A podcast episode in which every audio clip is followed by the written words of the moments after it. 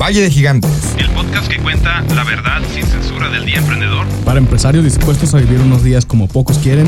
Por una vida como pocos pueden. Bienvenidos a Valle de Gigantes, episodio 014. Ser o no SEO. He ahí el dilema. Bueno, el día de hoy vamos a platicar sobre ser CEO, sobre ser director general o esta persona que está a cargo de la empresa. Es un puesto muy controversial porque dicen que es el puesto que todos quieren hasta que lo tienen. Amén. Y este. Por tres. Y bueno, a ver, presentes aquí, compañeros.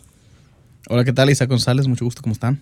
Aquí con ustedes, Andrés Daniel Ruelas. Un saludo desde Mexicali, Baja California, México. Y aquí César Higuera. Sus anfitriones, este, pues, ¿qué podemos decir sobre ese puesto? Es el puesto que los tres representamos en nuestras empresas. Que decimos que representamos. bueno, ajá. Es como el meme del Baby Yoda, güey, que dice, ah, el ingeniero les va, a- les va a explicar aquí todos y llega el Baby Yoda, el, Y aquí está el ingeniero. Ah, pues el CEO. Y pues sí, este, de, de repente ese puesto viene con muchas otras cachuchas y pareciera eh, bien raro, ¿no? Decir que eres CEO a los veintitantos, a los eh, early treintas. Eh, pero realmente, si tú eres fundador de tu empresa por default, eres el CEO, eres como decíamos en un capítulo, el quien barre, eres todo, ¿no? Eh, llega un punto en el que puedes empezar a tener un equipo a cargo y creo que ahí es donde entonces empieza esa dinámica verdadera de delegar, esa dinámica verdadera de liderar, de poner prioridades y sobre todo lo más importante, el trabajo más importante es tener la visión Y la dirección de la empresa. y poder plasmar esa visión en las actividades diarias para entonces este, poder llevar tu empresa al lugar que quieres, ¿no?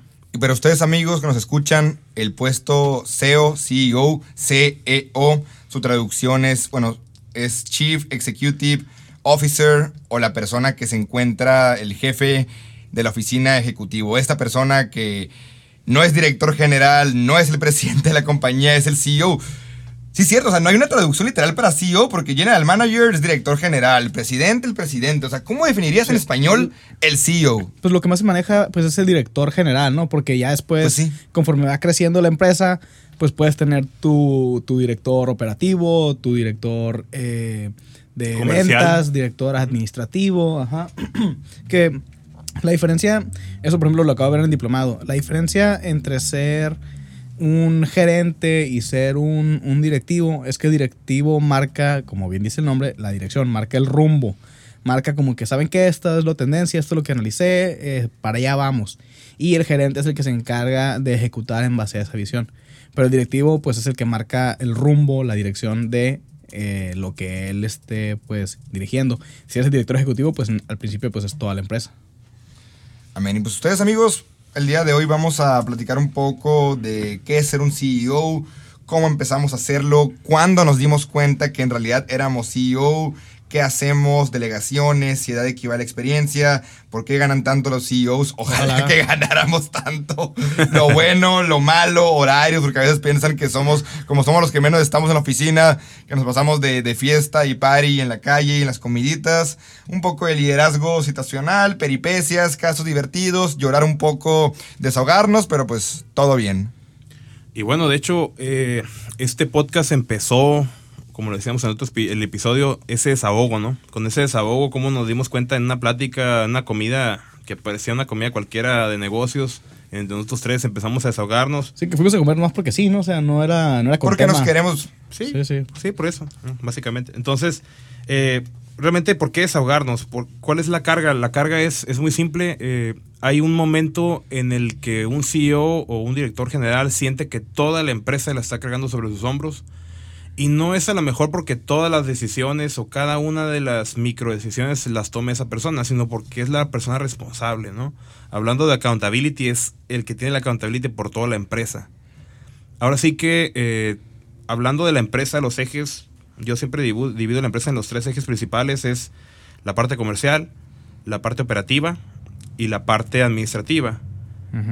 El CEO debería ser quien articula esas tres piezas y tiene esa claridad. Ahora sí que como imagínense un timón de barco, el capitán como está en la parte más alta del barco viéndose todos lados, es exactamente lo mismo que pasa, ¿no? Entonces, ¿qué es lo que pasa? Las, si bien podemos decir que los problemas administrativos son tema de la parte administrativa, dirección administrativa, de contadores, de contralores, y que los problemas operativos pues son de los ingenieros o de los abogados o de quien tú quieras tener como operativo, incluso la persona que hace los hot dogs en tu negocio, Pues quien produce. quien produce el, el- el- ahora sí que el, el bien o el servicio a- a- para los clientes, no, eh, no llega un momento en el que esa responsabilidad el director se siente completamente libre, al contrario, se siente responsable y el punto es que sí lo es responsable. Y ¿no? e- es un mito también el hecho de que digas que por ser director tienes que ser un experto en todos los temas. De hecho, es todo lo contrario, ¿no? Si bien sí te sirve pues el tener cierto entendimiento de distintas áreas de la, de la empresa, pues el querer, el querer ser o querer volverte experto en cada una de las posibles áreas que te toca supervisar o administrar, pues no es realista. Si te quisieras volver experto en todo lo que tienes que saber, pues nunca te quedaría tiempo realmente para, para dirigir.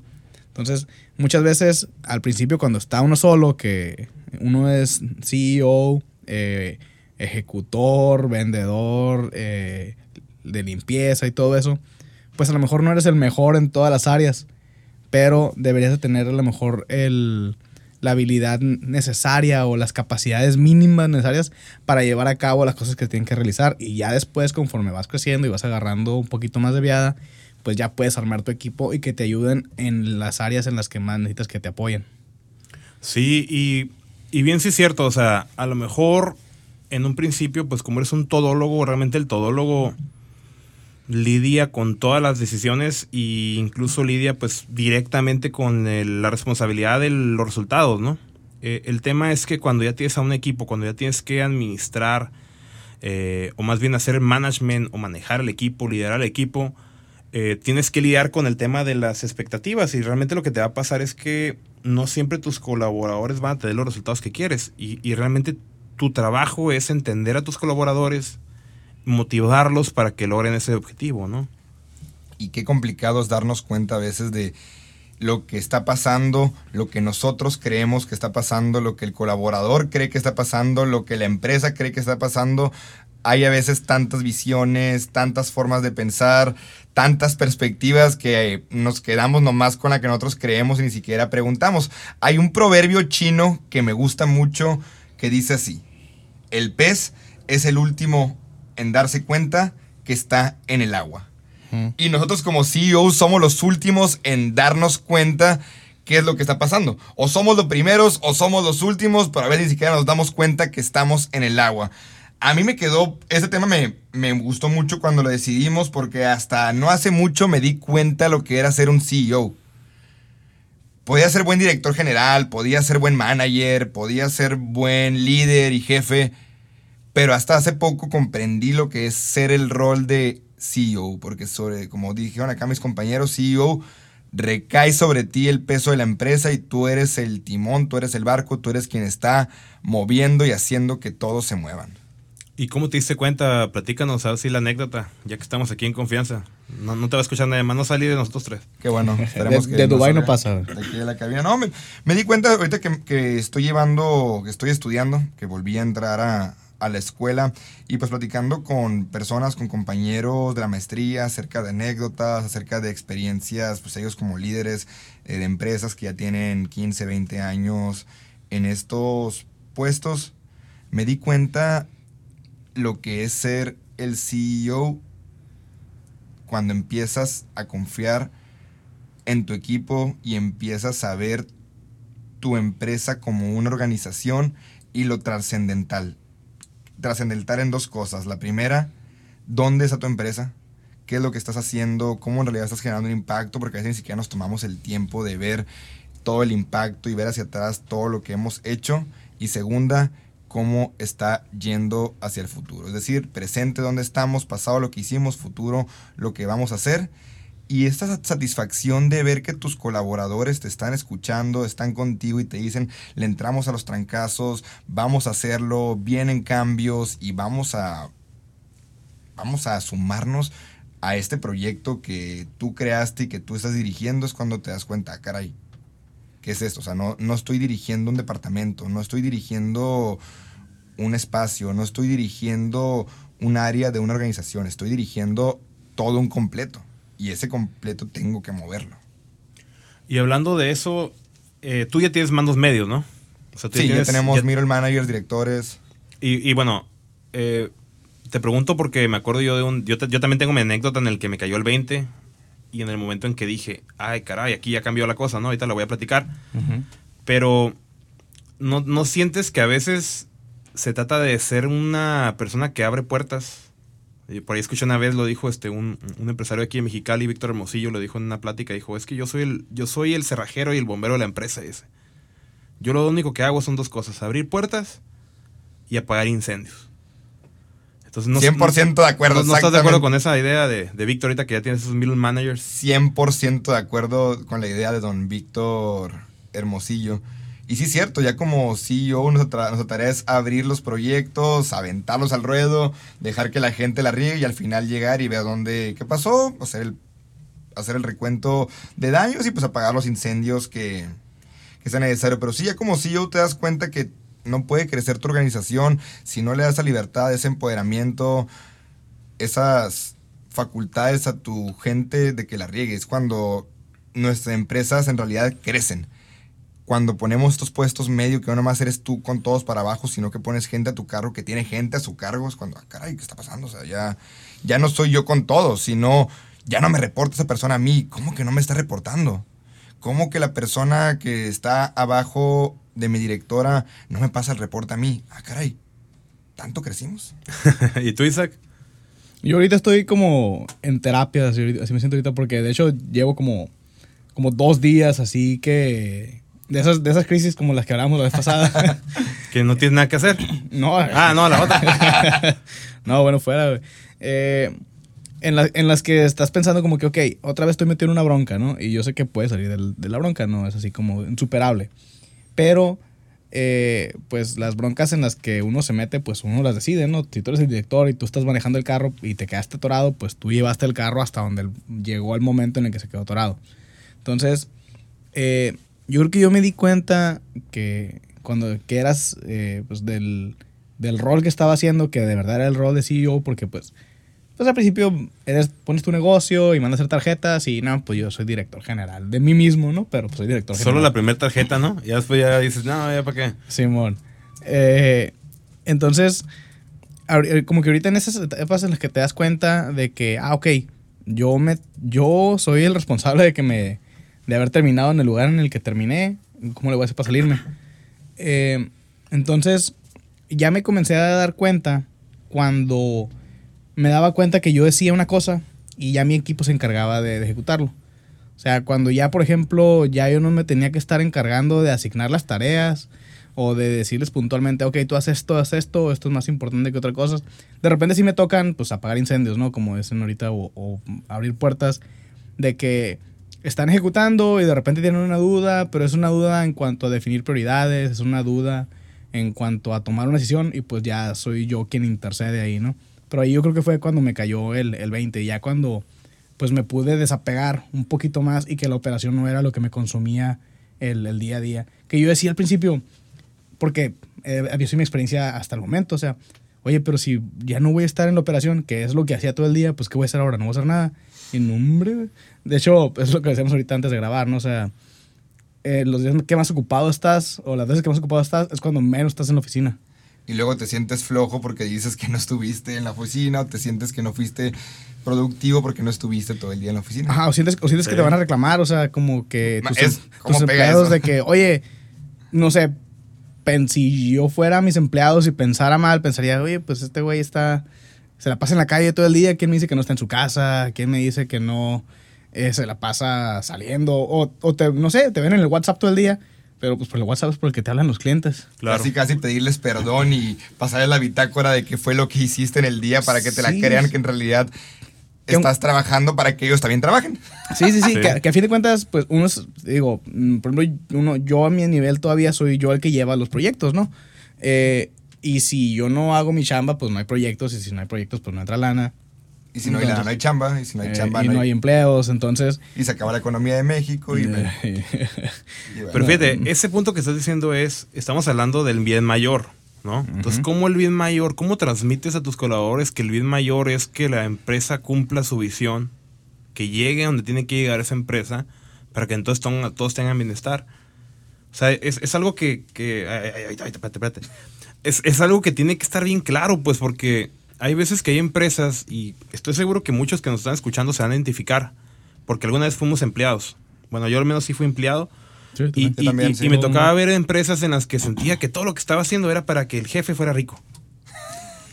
¿No? O sea, solo trabajo para que este cuate se compre el carro al año, para que este cuate se arregle su casa. Oye, se me pega a mí también ¿No? la, la culpa, güey, Simón. Bueno, pero Cuando, no. cuando o sea, gastas. Sí. eh, el punto no es, ajá, no, no es que te dé culpa de que gastes, el punto es al revés, es de que la gente Eres el dueño. entienda, que la gente entienda o que los colaboradores entiendan, tú tienes que explicarles o darles a entender o tienes que, tienes que enseñarles a que todo lo que se hace es para que la empresa crezca. Una vez que la empresa crezca es donde se reparte la, el bienestar, ¿no? Ahora que se reparta de, de porcentajes no iguales, pues es porque el empresario tiene el riesgo, ¿no?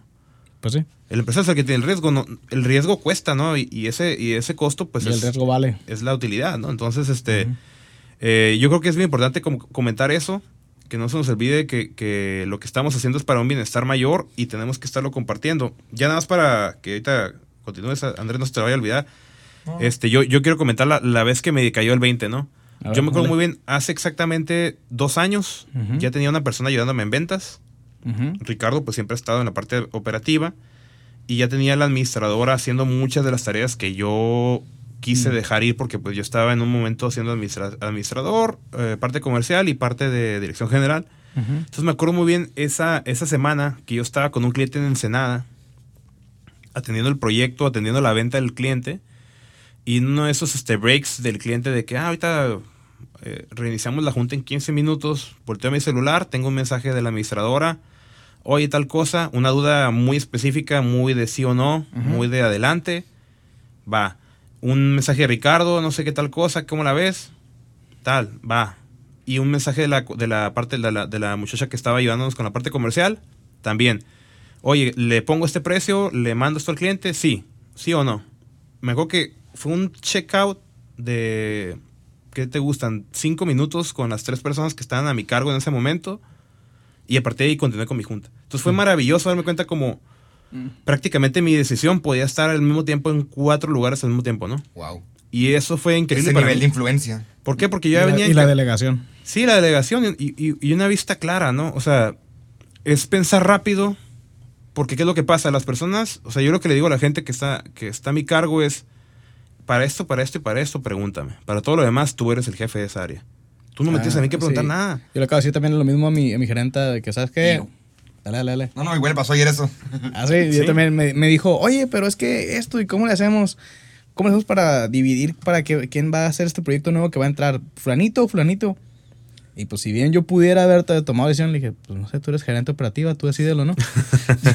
No sé, tú eres la jefa, le dije exactamente, Exactamente, ¿no? ayer esa situación. Y, y, y bueno, eso también va de la mano con saber soltar. Pero bueno, ya al rato platicamos de saber soltar. ¿Qué, qué, ver, decir acá? suéltalo, suéltalo. No, no, pues es lo mismo el tema. Hay una frase que me gusta mucho que va a contradecir un poco, es liderazgo, liderazgo es hacer las cosas correctas cuando nadie te está viendo. Y eso es una de las cosas de el CEO, que eres visible y eres fantasma a la vez. Estás presente y no estás presente. Eres omnipresente, pero a la vez tienes que estar en la oficina buen tiempo. Parece que ocupamos tener un clon.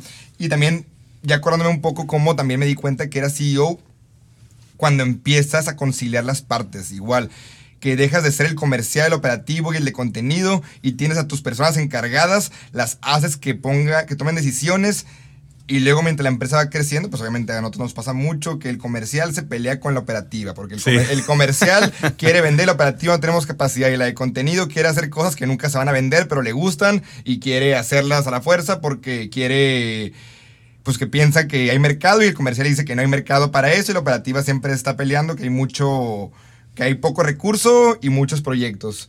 Y es cuando entras tú como CEO y empiezas a mover el- las cartas, a conciliar con uno, con otro, escuchar, tomarte el tiempo. Y es algo también para todos los, los CEOs, es nos tardamos un minuto, bueno, nos tardamos cuatro años en aprender a hablar y nos tardamos 60 años en aprender a callar.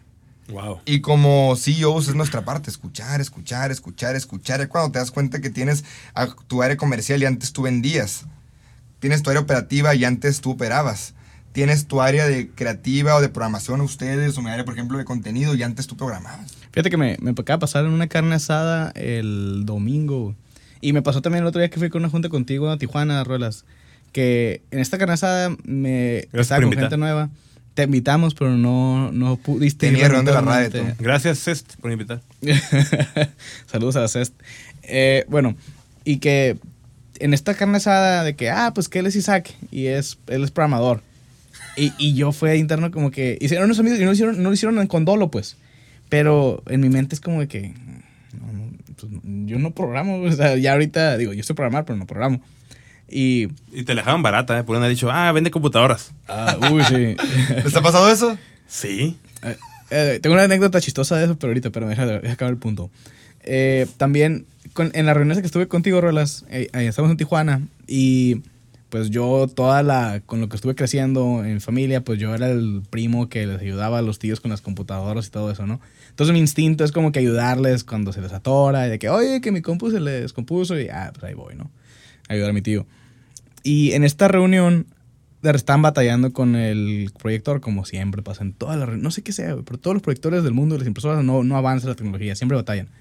Y, y, y bueno, me dijo el. Estaban batallando para conectar el proyector y me dice el Relas, oye, ve, ayúdales, que no sé qué. y, y- y- y le, y le digo, no. ¿Por qué? Porque luego me van a asociar con eso.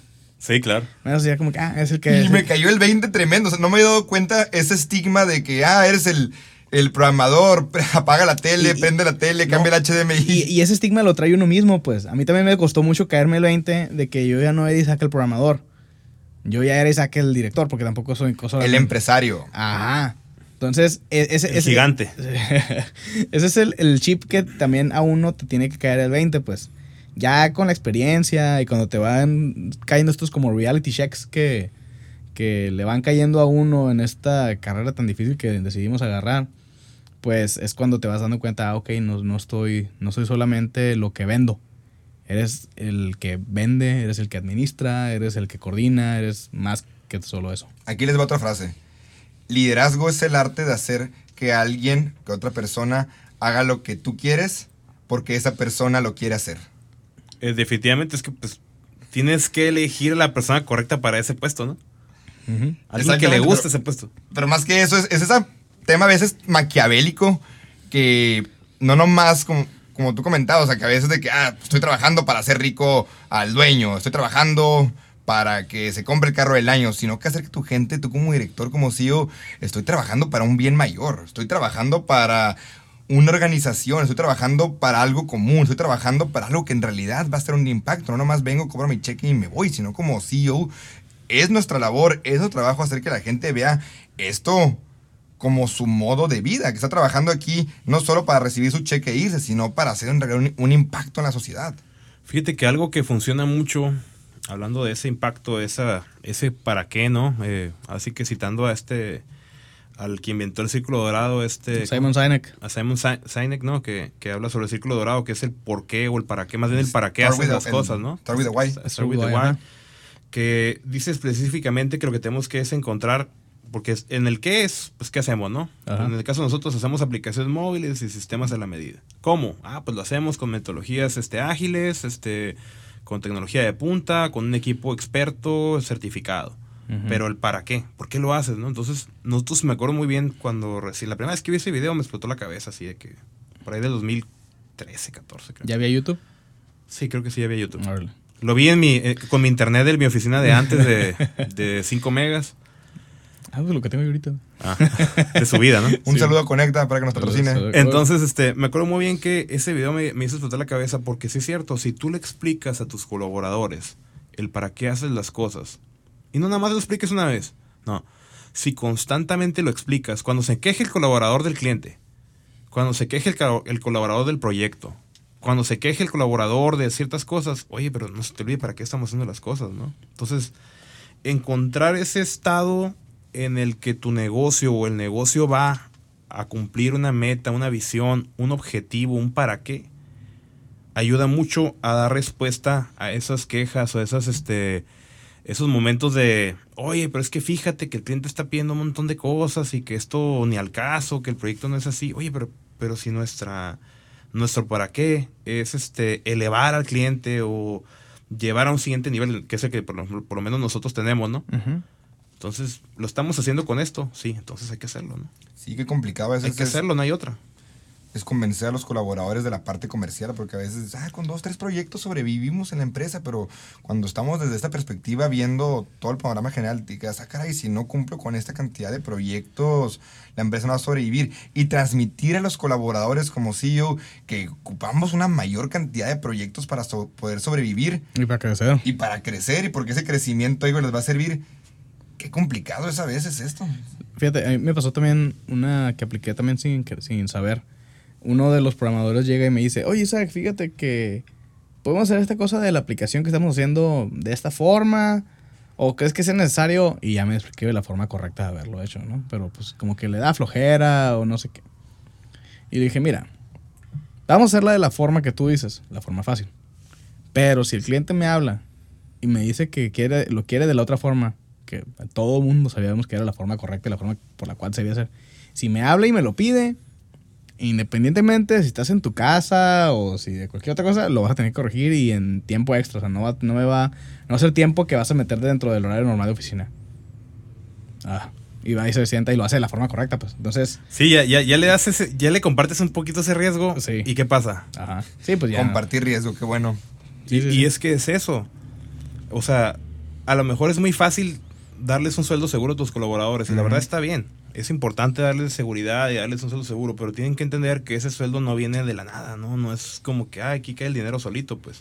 Es el trabajo de ellos el que logra que ese dinero entre con un proyecto, con un cliente, con una economía, ¿no? Entonces, hace rato hablaban de, los pleitos entre los departamentos y me llama mucho la atención porque sí es cierto, hay departamentos muy antagónicos. De hecho, estábamos viendo el otro día y creamos una nueva dirección en la empresa que es este, separamos operaciones o más bien producción, producciones las operaciones de proyectos. ¿Por qué lo hicimos? Lo hicimos más o menos similar a cómo son, funcionan las, las, empresas industriales. Okay. Operaciones y, y, producción se encargan de las personas, de que las personas estén listas para producir los proyectos que proyectos le manda. Entonces, sí, y de evaluar la calidad. Y pero proyectos, ya estás manejando proyectos independientemente del área de producción. ¿Estás eh. manejando proyectos de venta, proyectos de otro tipo de cosas o qué? Proyectos, no, son proyectos de producción, son proyectos de software, ¿no? Ajá. pero te cuenta que proyectos administra el proyecto portal. O sea, lo importante para proyectos son los proyectos, el, producto o el servicio que estamos entregando al cliente. Pero producción o la parte de operaciones se encarga de la calidad del desarrollo. Es como quien el de los, el de los fierros y el de la entrega, ¿saben? Sí, sí, el paquete y el juguete. Así es. Entonces, es, es, también interesante cómo lo... Verso sin esfuerzo. Es interesante cómo lo manejamos. Y de hecho hay un montón de, de, temas sobre calidad contra producción. Porque el de producción pues produce, se encarga de entregar en tiempo. Y el de calidad le dice, hey, ¿qué onda con mis... ¿Qué onda con la... No, no salió bien. Entonces, que el de calidad hace que se retrase el de proyectos, ¿no? El de producción. El de producción o el de... Bueno, el de proyectos, pues. O sea, el punto es que hay mucha hay mucha interacción entre esos departamentos y la única forma de conciliarlos es con un liderazgo por encima de ellos. O sea, no puedes darles a ellos absolutamente toda la, pauta que hagan su trabajo si no existe un liderazgo automatizado por políticas o por procesos o una persona interviniendo con ellos, ¿no? Es como, es como por ejemplo, eh, va a decir de calidad, oye, este, no cumplimos con la calidad correcta, ¿no? Regrésalo. Pero el de proyectos dices que yo tengo que entregar el proyecto ya. Este proyecto ya tiene una semana, dos semanas, un mes atrasado y si no lo entregamos, entonces no vamos a poder cumplir con el cliente, el cliente se va a enojar. Entonces va a decir de calidad, pero es que no lo puedes entregar con esa calidad, ¿no? es, va, más o menos por ahí, pues son, son variables o son indicadores que hay que tomar en cuenta de los dos departamentos para llegar a un bien común. Y el bien común es cuál es la visión de la empresa, ¿sabes qué? Entonces si la visión de la empresa es entregar alta calidad. Ah, no sabes qué te esperas y vamos a entregarle tarde. Y ahora sí, dile al comercial o dile al director general que le hable al cliente que se disculpe y que le explique. Oye, discúlpame, pero tu proyecto no se va a entregar a tiempo, pero se va a entregar con buena calidad.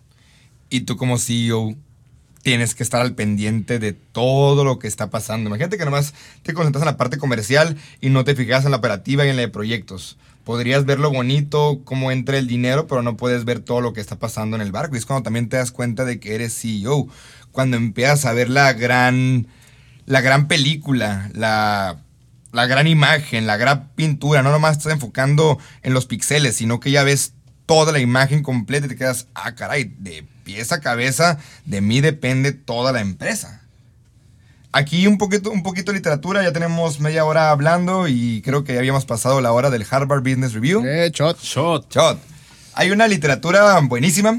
Se llama en inglés How Management Teams Can Have a Good Fight. Como los equipos directivos pueden tener una buena eh, pelea. Y habla, pues nosotros como CEOs, como directores, como la ausencia de conflicto no es armonía, es apatía. Y un poquito de, de literatura, un poquito de ya cosas más técnicas. Habla de lo que tú decías. Crear metas comunes, unir a los equipos en una meta común. Independientemente de que operaciones se pelee con producción, que se pelee con ventas, como CEO, tenemos que hacer esta meta común. No me importa cómo la hagamos, aquí está el objetivo. El objetivo es entregar eso tal fecha. Cómo la hagamos, ya tenemos que conciliarnos. También, otra parte, con- eh, con- hacer consensos, balancear la estructura de poder, usar el humor y eso a veces a mí me da tanta flojera, pero es jajaja, ya viste este meme, sí, bueno, a poner a trabajar, cabrón. y dime que no han aplicado eso ustedes. Eh, la ah, sí, pasada. mira, jajaja, 10 minutos viendo, no, ah, aquí, qué bonito, qué bonito, qué bonito. Ah, pero ya, Yo, yo, yo, yo le- yo apliqué un poquito un modo más pasivo-agresivo hace como la- hace una semana pasada, creo. Porque estaba viendo, porque nos andamos cambiando de oficina, tanto César como yo, no juntos, ¿no? Cada quien, y coincidió el tiempo. Juntos ni difuntos. Ey, eh, Coincidió. Simón. Entonces, la- estaba viendo yo pues, para contratar el internet para la oficina nueva, ¿no? Y estaba revisando las opciones que había. Y estaba viendo uno como de 100 megas y así, ¿no? Y, y les dije a los morros de que, mira, este está bien barato. Y está, está bien y está rápido. Y me dice uno, no, esa, no pongas eso, es porque al rato quieres andar jugando en, en Twitch y así, ¿no? Y yo le dije, no, no, sí está bien, hay que dejarle este de 100 megas para que al fulanito no se le traben los videos de Family Guy que se pone a ver en YouTube mientras está... Oh, pasivo agresivo, totalmente. Entonces, digo, se rieron todos, incluyendo al que le tiré la pedrada. Pero pues, o sea, para mí, para mí fue chistoso y ese fue mi objetivo. Yo aquí me aventé. ah, bueno, no, luego a veces cotidianamente, más o menos como una vez cada dos meses, el comentario, mi comentario es muy típico, es, me quedo, haz de cuenta, por ejemplo, no sé, tenemos una entrega Ajá. y ya el cliente ya está, ya pasaron tres días de la entrega y el cliente te dice, ¿qué onda? ¿Qué pasó? ¿Qué pasó? ¿Qué pasó? ¿No? Entonces, este, nos quedamos, Ricardo y yo, así sentados al lado del programador o, o con el celular o con la computadora para que el programador vea que nos quedamos con él. Porque no teníamos horas extras y no le pedimos horas extra a nadie, ¿no? Ujú. Pero a veces vemos que se quedan los chicos, entonces "No, pues nos vamos a quedar con él. Entonces sabes que es como a las 6 de la tarde, que es la hora a la que salimos, les digo, ¿qué van? Entonces, este, ¿qué van a querer? ¿Pizzas o hot dogs? Aquí nos quedamos. Es más, si quieren, este, una vez díganme qué, qué ocupan, qué quieren desayunar mañana y se los traigo. O sea, como queriéndoles decir que nos vamos a quedar toda la noche, ¿no? Ajá. Y la verdad, digo, e- es- ahí estás aplicando pues la comedia y al mismo tiempo yo lo que estoy aplicando es como el, el- la empatía porque te estoy diciendo que me voy a quedar contigo, pues. Que no está solo la persona, o sea, que no, tú como CEO no es como que aquí apago el carro, aquí me voy y mañana te veo la bendición de Dios y espero que tú lo hagas sin que yo asuma ese compromiso y esa responsabilidad contigo. Exactamente, entonces eh, eh, gran parte del, del liderazgo recae sobre ese, ese tipo de liderazgo es el de hoy. Ya no es el jefe autócrata, el mandón, el que está atrás en la carroza haciendo que los demás empujen a los caballos, o peor aún, que los caballos lo, lo empujen, sino que es quien está enfrente jalando el caballo, ¿sabes? Es, el, que va enfrente y, y se ensucia las manos de cierta manera con el equipo, o más bien le enseña al equipo que también a su modo y en su puesto se ensucia las manos. ¿Por qué? Porque pues nos estamos esforzando todos juntos, ¿no? Ok. A mí me sirve mucho una frase igual, porque pues, al principio, como tú eres el director, eres el CEO y también eres el de ventas comercial y todas las, las partes, pues tú te ensucias las manos con todos y tú programas, tú vendes, tú haces de todo un poco, pero pues mientras vas evolucionando, mientras vas creciendo, dejas de hacer actividades por hacer otras actividades nuevas. Y a veces tu equipo no ve eso. Tu equipo está acostumbrado a ver una versión vieja tuya, la versión de hace un año, la versión de hace dos años, que es cuando cuando hacías unas cosas. Y luego, últimamente lo que me ha pasado es que llegan, ah, Andrés, ¿cómo, cómo hacemos esto? ¿O qué opinas de esto? La respuesta, como, como comentabas, como comentan ustedes, muy común mía es, ¿y tú cómo lo vas a hacer? ¿Y tú qué vas a hacer? ¿Y tú lo vas a hacer o no lo vas a hacer? De ti depende. Tú tienes tu equipo, yo no voy a meter con tu equipo. De ti depende que lo cumplan o no lo cumplan. De ti depende cómo lo vas a hacer. Yo, nosotros queremos esto, como tú lo hagas, no lo vas a hacer porque a veces qué difícil es convencer a la gente que tome decisiones y también como CEO, como director, es estar picando, estar picando esos callos de que, ok, esta decisión tú la tienes que tomar, porque nosotros ya sabemos la respuesta y nosotros ya sabemos la mejor decisión y ya sabemos que va a ser lo mejor para la empresa, pero si quedamos quedando esos vicios, nunca, nunca nuestra empresa va a dar ese paso. Mira, otra, otra vez yo también con, con lo mismo y con lo pasivo agresivo, yo creo que ese es mi, mi método de ser, ¿no? No, no lo creo, estoy seguro. Eh, tengo uno de los programadores también que como que le cuesta mucho, no sé si el asumir el riesgo o el tomar una decisión o, o le, no, no sé, algo tiene. Digo, está morro, entonces me justifico que por ahí va. Pero le tengo que estar explicando, bueno, ya, o ya no, no, mi, mi gerente le tiene que estar explicando el paso a paso como dos, tres veces. Y él, a ver, sí, pero pues déjame asegurarme que lo entendí. Y te vuelve a repetir todo lo que dijiste. Pero después se queda pensando y se va como por tangente. Y de que, pero ¿qué tal si pasa esto? Y que no. Le digo, oye, espérate. Eso ya está. Esto, eso te preocupas cuando lleguemos a esa, esa parte.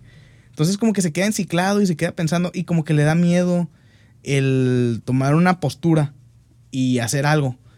Porque es como que, no, oye, pero ¿qué tal? Que si no sé qué. Y, y, y el otro día le estaba preguntando, oye, ¿qué onda? ¿Ya, ya hicieron la, la actualización de la, de la aplicación que pidió el cliente?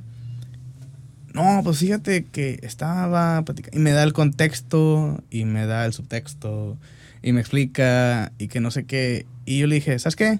Espérate, te quedan dos oraciones. Y luego, mm, wow. es, es- es que lo, lo que pasa es que se te acabaron. Y ya, voltea mi gente y me dice, ah, falta hacer esta parte. Ahí está. Entonces, pero me, me cuesta mucho a mí como hacerlo. Y es que es con él, ¿no? Y es, y es bueno, o sea, y es bien comprometido y todo, ¿no? No tengo ninguna otra queja de él, pero como que me cuesta así hacerle que, que agarre el rollo de que no tiene que agarrarse sobrepensando las cosas. Como Ah, ya, falta- ya. Ya te, ya te cacho. Sí. Está, está complicado redirigir a esa persona porque no es regañar, Sí, no, no, no. eh, tampoco es este reprender ni hacerle un pro- ni, ni hacerle una carta administrativa, Lo- lo- es, lo- es lo- redirigirlo a que haga las cosas bien. Es coacharla. Sí, lo que, lo que sí hago es que cuando hace las cosas bien y que toma una decisión y que, no, pues que estaba viendo esto, pero me di cuenta de esto otro, entonces hice esto de acá. Ándale, ¿qué te costaba? Le digo. Entonces, como que eh, ya trato de hacer ese, como ese, ese refuerzo positivo cuando se da, cuando está haciendo las cosas bien. Y sí, la verdad es que sí noto mejoría desde que entró, ¿no? Pero sí, es como que ay, me cuesta un chingo de trabajo. Bueno, y en este podcast campechano que la estructura nos la pasamos. A veces ser CEO es No tener trincarte estructura. las reglas para lograr el objetivo y estamos comunicando con ustedes. Exactamente, y me, y me encanta el- la dinámica que llevamos el día de hoy. Hay un tema que quisiera tocar con ustedes hablando de CEOs. A ver, ¿A qué edad tú fuiste CEO, Isaac? Tu, Híjole. primer, tu primera vez. a los 21 años. ¿Tú, César? Yo sí cuento cuando ya empecé a tener ese equipo intermedio, yo creo que tenía como 25, 24. Igual, con mi equipo intermedio, 22 años, una media muy, muy joven. ¿Tienen alguna experiencia o algún caso donde nos los hayan menospreciado por ser jóvenes? Como que, ¿qué me viene a contar este morrito? ¿Qué me viene a contar este CEO con como burla? ¿Tú qué le sabes, niño? Fíjate que yo al principio, y yo era bien como self-conscious, como, como consciente de eso y me, me sentía mal de que no, es que, pues, que estoy bien morro. Y lo que hacía es que pues me iba para todos lados como que súper arreglado y mi carro no tenía refreno en, aquella época. Entonces pues ya empapado en sudor. Eh, y como que trataba de portarme muy adulto según yo. Entonces, para tratar de justificar que no me viera yo tan joven, ¿sí? Ajá. Entonces, como que estaba tratando de tener cierto como empatía o que el cliente tuviera empatía conmigo al yo irme muy arreglado a todas partes y la forma en la que escribía y la forma que le hablaba y trataba de usar de repente palabras más grandes de las que podía masticar, ¿no? Claro. Entonces, hasta que me di cuenta de que, ¿sabes qué? No, o sea, no, no, no, no creo que me la estén creyendo, para empezar. O sea, se están dando cuenta de, de lo que yo sé. Y más que nada lo que hice, pues fue que aproveché lo, lo joven que fui o lo joven que todavía me queda. eh, y pues ya como que decidí postrarme en mi papel de, de ser, no, pues que yo soy CEO joven. Y pues me voy en tenis la mayoría del tiempo y me voy en camiseta, Levi's y ese es como mi uniforme. ¿no? Saludos, Celeste. Saludos a Celeste, la esencia y todo eso, ¿no? Que hasta ahorita me, me di cuenta, ¿no? De Como que, como que generaste tu identidad, ¿no? Exactamente. Pero fíjate que no, yo, yo hablando de menospreciar, tengo una anécdota y, y siempre voy a contar esta anécdota como el, el- eh, como que en Monobits eh, nos curtimos directo al, nos fuimos al ruedo y nos pasó algo bien gracioso. Nosotros teníamos apenas dos años operando y en un momento de nuestro inicio de la empresa, como somos personas que veníamos así que de la nada no nos conocía nadie, y ahorita no nos conocen más o menos, ¿no? Tampoco puedo decir que nos conoce mucha gente. Este, decidimos hacer networking. O sea, la verdad que networking ahorita ya suena como algo ya bien choteado, pero en aquellos tiempos para nosotros era lo más importante. Tan importante era que, que yo no desaprovechaba una oportunidad para poder conseguir un prospecto. Me acuerdo que en una ocasión fui a un café y en un café eh, era la esposa del dueño de otro negocio. Entonces me presentó a su esposo, la dueña del café. Pues no, porque empecé a platicar con ella. Bueno, el punto es que me presenta a su esposo. Su esposo me dice, oye, ¿sabes que tengo un proyecto? Me gustaría que me lo cotizaras. ¿Tú que haces aplicaciones móviles? No, ah, va. Entonces voy con él, hago un proyecto con él, una cotización. Me dice que no, pero su socio se le quedó grabado nuestro proyecto. Entonces, su socio se le quedó tan grabado su- en nuestro proyecto que nos recomendó con un proveedor de ellos, porque este socio era de Kenworth, y nos recomienda con un proveedor de ellos, que es un proveedor de logística de Ciudad de México. Entonces, nosotros, con, como con un año y medio de negocio, dos años de negocio, nos habla el cliente, viajamos a Ciudad de México con todos los gastos pagados en un hotel y todo el rollo, y pues nos sentíamos bien fregones, nos sentíamos como que, no, pues somos unos chingoncísimos y aquí nuestras pistolas truenan, como dicen acá en el norte, ¿no? Y me acuerdo muy bien que el cliente, la clienta, eh, era difícil, pero nunca pensábamos que había otro dueño. Eran dos dueños. Y el otro dueño sigue siendo el cliente más difícil que he tenido hasta estos ocho años. ¿Ah, sí? Difícil, de verdad. Difícil nivel Pero difícil de tratarlo, De- difícil de... de tratarlo, de tratarlo. Es una persona sumamente, eh, con una personalidad demasiado fuerte, muy mandón, muy a- a- autoritario. Es este, cree que sabe todo. Esos clientes que, que creen que tienen todas las soluciones a, todos los- a todas las cosas del mundo y que realmente si alguien le ayuda es porque él no tiene tiempo y él no se puede multiplicar por un millón de personas, ¿no? Ok, Es un ese tipo de persona, ¿no? Nefasto, pues nefasto. ok. Entonces yo me acuerdo que nos curtimos con él y una cosa que me dijo así, pero me, lo, me quedó tan grabado, me dijo, la única razón por la que ustedes están aquí es porque esta persona los recomendó, pero eso es completamente una casualidad. Es más, ustedes jamás se hubieran sentado aquí si no fuera por esa recomendación y yo estoy de acuerdo contigo. Pero no fue por una casualidad. Fue porque nosotros tenemos un networking y estamos en varios lados al mismo tiempo. Y porque no somos personas que nos sentamos al escritorio de nuestra oficina a esperar a que lleguen los clientes. Estamos en constante comunicación con personas para poder lograr un networking. De todos modos, el cuates nos puso una friega. Fue un aprendizaje que nos costó mucha lana. Y ahorita en este momento ya estamos en otra situación. Sigue siendo nuestro cliente, pero ya ahora sí ya no. Ya no somos unos morrillos, pues. Y me acuerdo muy bien porque después de eso dijo, Ricardo estaba conmigo cuando el cliente nos atacó, porque nos atacó así, fue, llegó bien grosero, ¿no? Ajá. Y dice Ricardo, no manches, después de esto yo creo que ya podemos con todo. Y es verdad, ningún cliente ha sido más complicado que ese. Ninguna situación ha sido tan complicada, estresante como con ese cliente. Y yo creo que eh, el que te subestimen está bien si les puedes callar la boca después. Ah, sí. Sí, yo tengo una también parecida y ahí sí lloré. O sea, 2017 igual teníamos apenas dos años, ya habíamos agarrado algunos buenos clientes. En ese entonces tenía yo 23 años y pues también, o sea, también me quería vestir muy formal. eh, me, daba, me daba mucho miedo, o sea, me daba mucho miedo ser el, el CEO, primero que nada porque yo no me la creía y segundo porque no iba, como yo no me la estaba creyendo, yo sentí que no iba a transmitir que me la iban a creer. Y pues también nos tocó una reunión con un, con un prospecto y todo, y nos ponen una embarrada, nos ponen una menospreciada de que ustedes qué van a saber, casi casi, perdóname mi francés, muchachos pendejos, ustedes están bien chiquitos, ¿qué van a saber del tema? Yo tengo 25 años en esta industria y tú me vienes a contar de esto, ¿quién te crees? Y un montón de cosas. Salí pues herido, llorando, literal, llorando. Y ahí es donde sí se me pone mi árbol de decisiones en la cabeza, como, como robot, de que quiero seguir con esto o no quiero seguir con esto. ser o no ser el CEO, o sea, quiero seguir con esta vida donde van a poner buenos trancazos y me tengo que poner las dos mejillas y tengo que estar ahí sobreviviendo, ok, claro que sí, claro que sí, claro que sí, o de plano no voy a aguantar.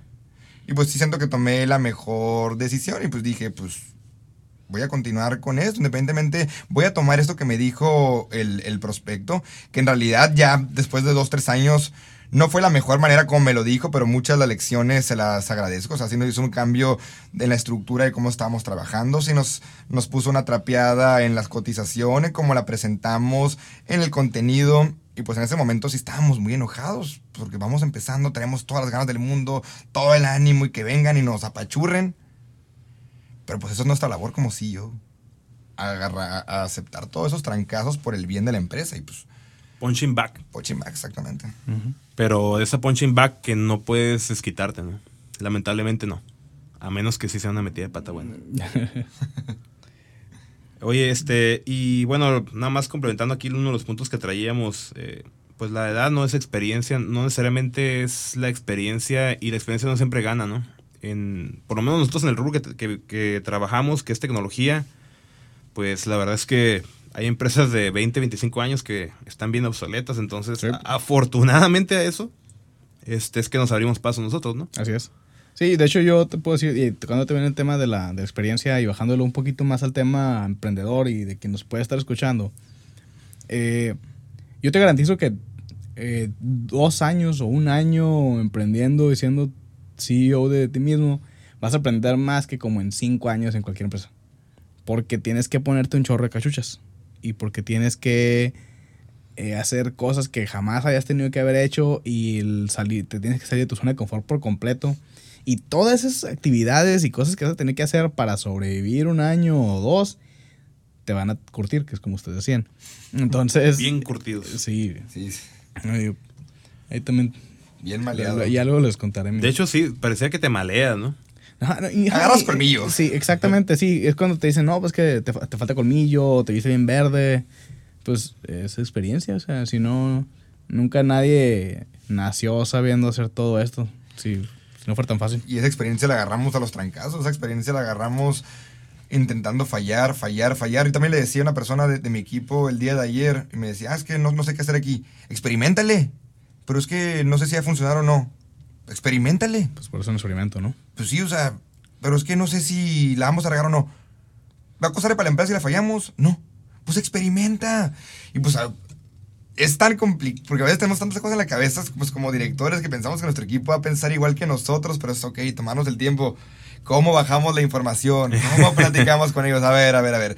Relájense, vamos a ver esto. Y también como sí, hoy también me pasó otra experiencia. Ay, ¿cómo, cómo he hablado el día de hoy? Sí, no, hoy son ya- esos días que, que, que sí anda particularmente un poco más callado. Y también, Es que tienes para terapia este. También como CEO es cómo tu actitud la transmites al equipo. Yo andaba hace como dos, tres semanas así bien paranoico por el tema de la competencia. Andaba ahí como, como búho, con los ojos alertas, como que la competencia está saliendo. Y ahí andaba yo con los ojos pelados. Y esa paranoia que traía la transmití al equipo. Y luego ya llegó la semana, yo ya bien tranquilo, ya he pasado mi break mental, yo ya andaba bien como si nada hubiera pasado. Y pues yo estaba esperando que mi equipo de trabajo hubiera pasado ese mismo proceso de reflexión que yo pensé que yo Claro, pasé. claro. Y ya llego a la oficina y todo el mundo sigue bien paranoico. Y yo, pues, ¿qué pasó, chavos? ¿Qué, qué, qué, qué, qué comieron? No, pero pues, Andrés, ¿qué, ¿qué andabas diciendo tú? De que andabas bien asustado, ¿qué íbamos a hacer? No, no, eso ya pasó. ¿Y cuándo nos dijiste que eso ya pasó? Ah, caray. ¿Cómo, que no, Nunca- cómo que no me lees la mente? ¿Cómo que no me lees la mente? ¿Cómo que no estuviste conmigo en todo este proceso? Y sí, no, qué divertido hacer, la verdad. Es, es, es, es un trabajo que no se lo recomiendo a nadie, pero qué hermoso es. Ay, güey. Muy bien. Eh, a ver, ¿qué estás escribiendo aquí en el, en el guion, César? Una propuesta de dos episodios del mismo tema. Sí, porque ya Yo creo que ya nos alargamos y, y esto da para más. ¿no? Sí. Sí, la no, parte dos. no hemos hablado de liderazgo situacional, no hemos hablado de tipos No de líderes. Los horarios. Ha sido como estarse quejando, ¿no? Fue como un episodio de soltar un poco nuestras frustraciones Sí. y darle la introducción a lo que vamos a platicar de verdad. Pero en el interés de ser congruentes y ser empáticos también con los que nos están escuchando, a ustedes también desahóguense con nosotros. Vamos a publicar ahí en el, en el Instagram de Valle Gigantes. en todos los Instagrams. y en el de cada uno de nosotros, desa- historias de desahóguense. Y, y, pues vamos a ver qué nos llegan y si nos dan su permiso igual y los contamos acá para ver qué, Pongan, opinamos? pongan Entonces- anónimo, porfa, si es anónimo. Ajá, sí, nomás ahí digan que si podemos decirlo o no, ¿no? ¿Qué les parece? Entonces lo que vamos a hacer el día de hoy, vamos a terminar sin una conclusión específica. Este tema lo vamos a continuar en el próximo episodio. Espérenlo una semana más en Viernes de Gigantes como el día de hoy. Sí, Eh, saludos. pero sí, nos despedimos. Este, Sin saludos, ¿verdad? Porque tampoco con saludos. No, pues los No, saludos, sí, sí, con los saludos. saludos de la semana. Son los saludos de la semana. saludos de la semana van para Néstor Fonseca, nuestro gigante número uno de Monterrey. Alfredo Morales, nuestro gigante jet setter número uno de Mexicali, que ya ahí anda con, andaba con los soles ayer en la, en la Sí, final en la de celebración, ¿no? Sí, sí, no podía faltar. Es el príncipe de Mexicali. Exactamente. El Roberto Palazuelos mexicano. Es el- Paso Pops. Eh, saludos, Alfredo. Eh, saludos también a, a- a Laura, que nos estuvo ahí eh, comentando, ya nos está siguiendo. Saludos también a, a Janet. Eh, es el segundo saludo para ella. Saludos para Tequila Papers de Guatemala. Ahí, César, ¿qué onda con eso? Sí, lo que pasa es que eh, por ahí nos, nos encontramos, no sé cómo estuvo, que Tequila Papers nos mandó saludos, preguntó que, que si éramos un podcast similar a Dementes, y le dije, pues no, no somos similar a Dementes, somos también un podcast en México, también es un podcast que habla sobre emprendimiento, eh, pero pues le expliqué el formato, dijo, ah, lo voy a escuchar, entonces una persona de Guatemala que, que ya Ah. nos este, siguió ahí, dice que luego se van a ir a México, le dije, pues cuando vengas para acá, Ah, nos avisas. excelente, Es, saludos un, a- es un diseñador ilustrador de Guatemala. Ah, Tequila saludos. Papers para que lo busquen. Saludos, saludos y saludos también a Jesse Baez de Guatemala. Es un cantante que no nos conoce, nos sigue, pero me gusta mucho. Entonces, sí es de Guatemala. Eh, saludos también a Peche y Luis Delgado, que ya estuvo aquí de, de invitado también. Y saludos a. Ah, mi tía, mi tía Lorena de Ciudad de México, ¿cómo no mi tía Lorena? Sí, ahí nos estuvo regalando sus likes en las, en las fotos y en los posts de Valle Gigantes. Y bueno, pues la despedida antes de eso, las redes sociales nos pueden encontrar como Valle Gigantes en Facebook y en Instagram. Gracias a todos los que nos han estado siguiendo y mandando comentarios. La verdad, los comentarios sirven mucho para mejorar este programa. Y el de ustedes. A mí me pueden encontrar en todos lados como Isaac AGH, Isaac con doble A como debe ser. Andrés Ruelas M en Twitter e Instagram. Y a mí como César Higuera C en todas las redes sociales. Sale, qué bueno que vinieron. Qué bueno que vinieron. Hasta luego. Sin conclusión. Esto fue Valle de Gigantes.